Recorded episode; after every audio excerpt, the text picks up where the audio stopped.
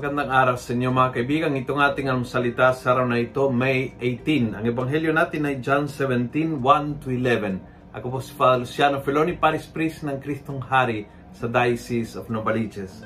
Sabi ni Jesus, I am no longer in the world, but they are in the world. And I come to you, Holy Father. Keep those you have given me in your name, so that they may be one as we also are one. Ito po yung talagang taimtim na panalangin ng Panginoong Jesus sa sa huling sandali ng kanyang buhay dito sa lupa. Mapangmahal na mapanatilihin mo ang pakakaisa nila tulad ng pakakaisa natin. Dahil kung may isang bagay na nakakasakit ng damdamin ng Diyos, ito po yung division, pakawatag-watag ng mga anak niya.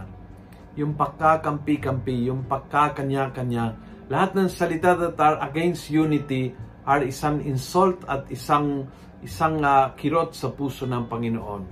At magandang uh, tanungin ngayon, no? Mayroon bang akong division with someone?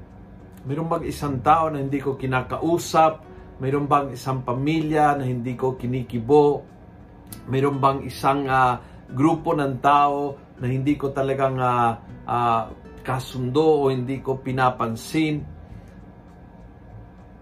Pain ito ng puso ng ating Panginoon. So if you want really to bring happiness to the heart of God, I work for unity. At magsimulang work for unity sa ikaw mismo. Kung sino ang tao na hindi hindi mo masyadong kasundo, hindi mo masyadong sabihin hindi kayo nakakaisa, doon nagsimula ang trabaho para para maging handog na kalugot-lugot sa Panginoon working for unity and for peace is the best sa mata ng Panginoon. Kung nagustuhan mo ang video ito, pass it on. Punuin natin ng good news ang social media. Gawin natin viral, araw-araw ang salita ng Diyos. God bless.